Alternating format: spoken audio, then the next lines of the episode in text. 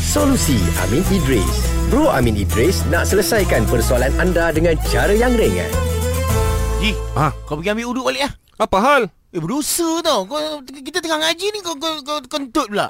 Alah, alam licik lah. Ngaji je lah. Boleh lah. Aku rasa Eh, boleh. eh, eh, mengaji, mengaji. Ha, nampak? Ustazah cakap boleh. Ustazah tak tahu kau kentut. Ah, alamak. Saya pun tak tahu jawapan dia boleh ke tak. Dah, masalah ni Wan pun sama juga. Dia tanya, tengah baca Quran. Tiba-tiba terbuang angin kentut lah kan. Um, dosa tak? Kalau kita ter Ha. ha. dan kita tak perasan pun kita dah terbuang angin. Hmm. Mhm. Tak ada masalah sebab di dalam hadis pun disebut rufi'al qalam.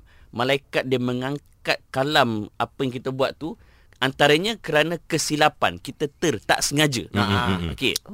Tetapi bila kita dah terperasan ini macam aku yang terbuang angin. Hmm. Ha. Ketika itu kita kena bersegeralah untuk berhenti sekejap, pergi ambil wuduk, sambung baca Quran. Oh. Ha, sebab para fuqaha majoriti berpandangan bila kita nak baca Quran, memegang mushaf, Hmm. mesti berwuduk. Ha, wuduk memanglah sunat. Hmm. Tetapi bila memegang mushaf wajib berwuduk, maka wuduk tu jadi wajib. Hmm. Mhm. Ma la yatimul wajib illa bihi fahuwal wajib.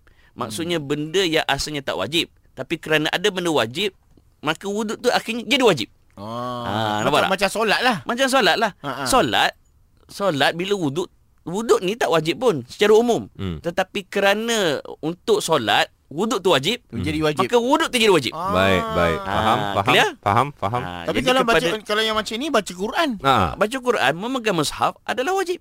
Oh. Memegang, memegang mushaf. Okey. Tapi kalau kita baca pada jauh, yang tu tak ada tak ada wuduk pun tak apa. Ah. Memegang mushaf tu sendiri, majoriti para fuqaha kata kena berwuduk.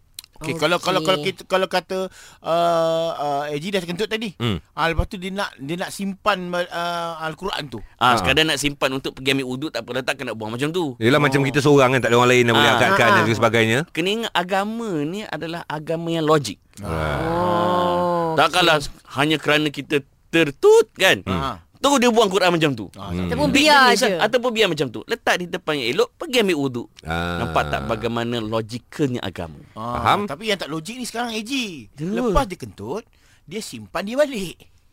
dia simpan dia. Dia simpan al-Quran tu dia balik. Dia balik. tak sambung. Alang-alang dah kentut Punca nak balik sebenarnya.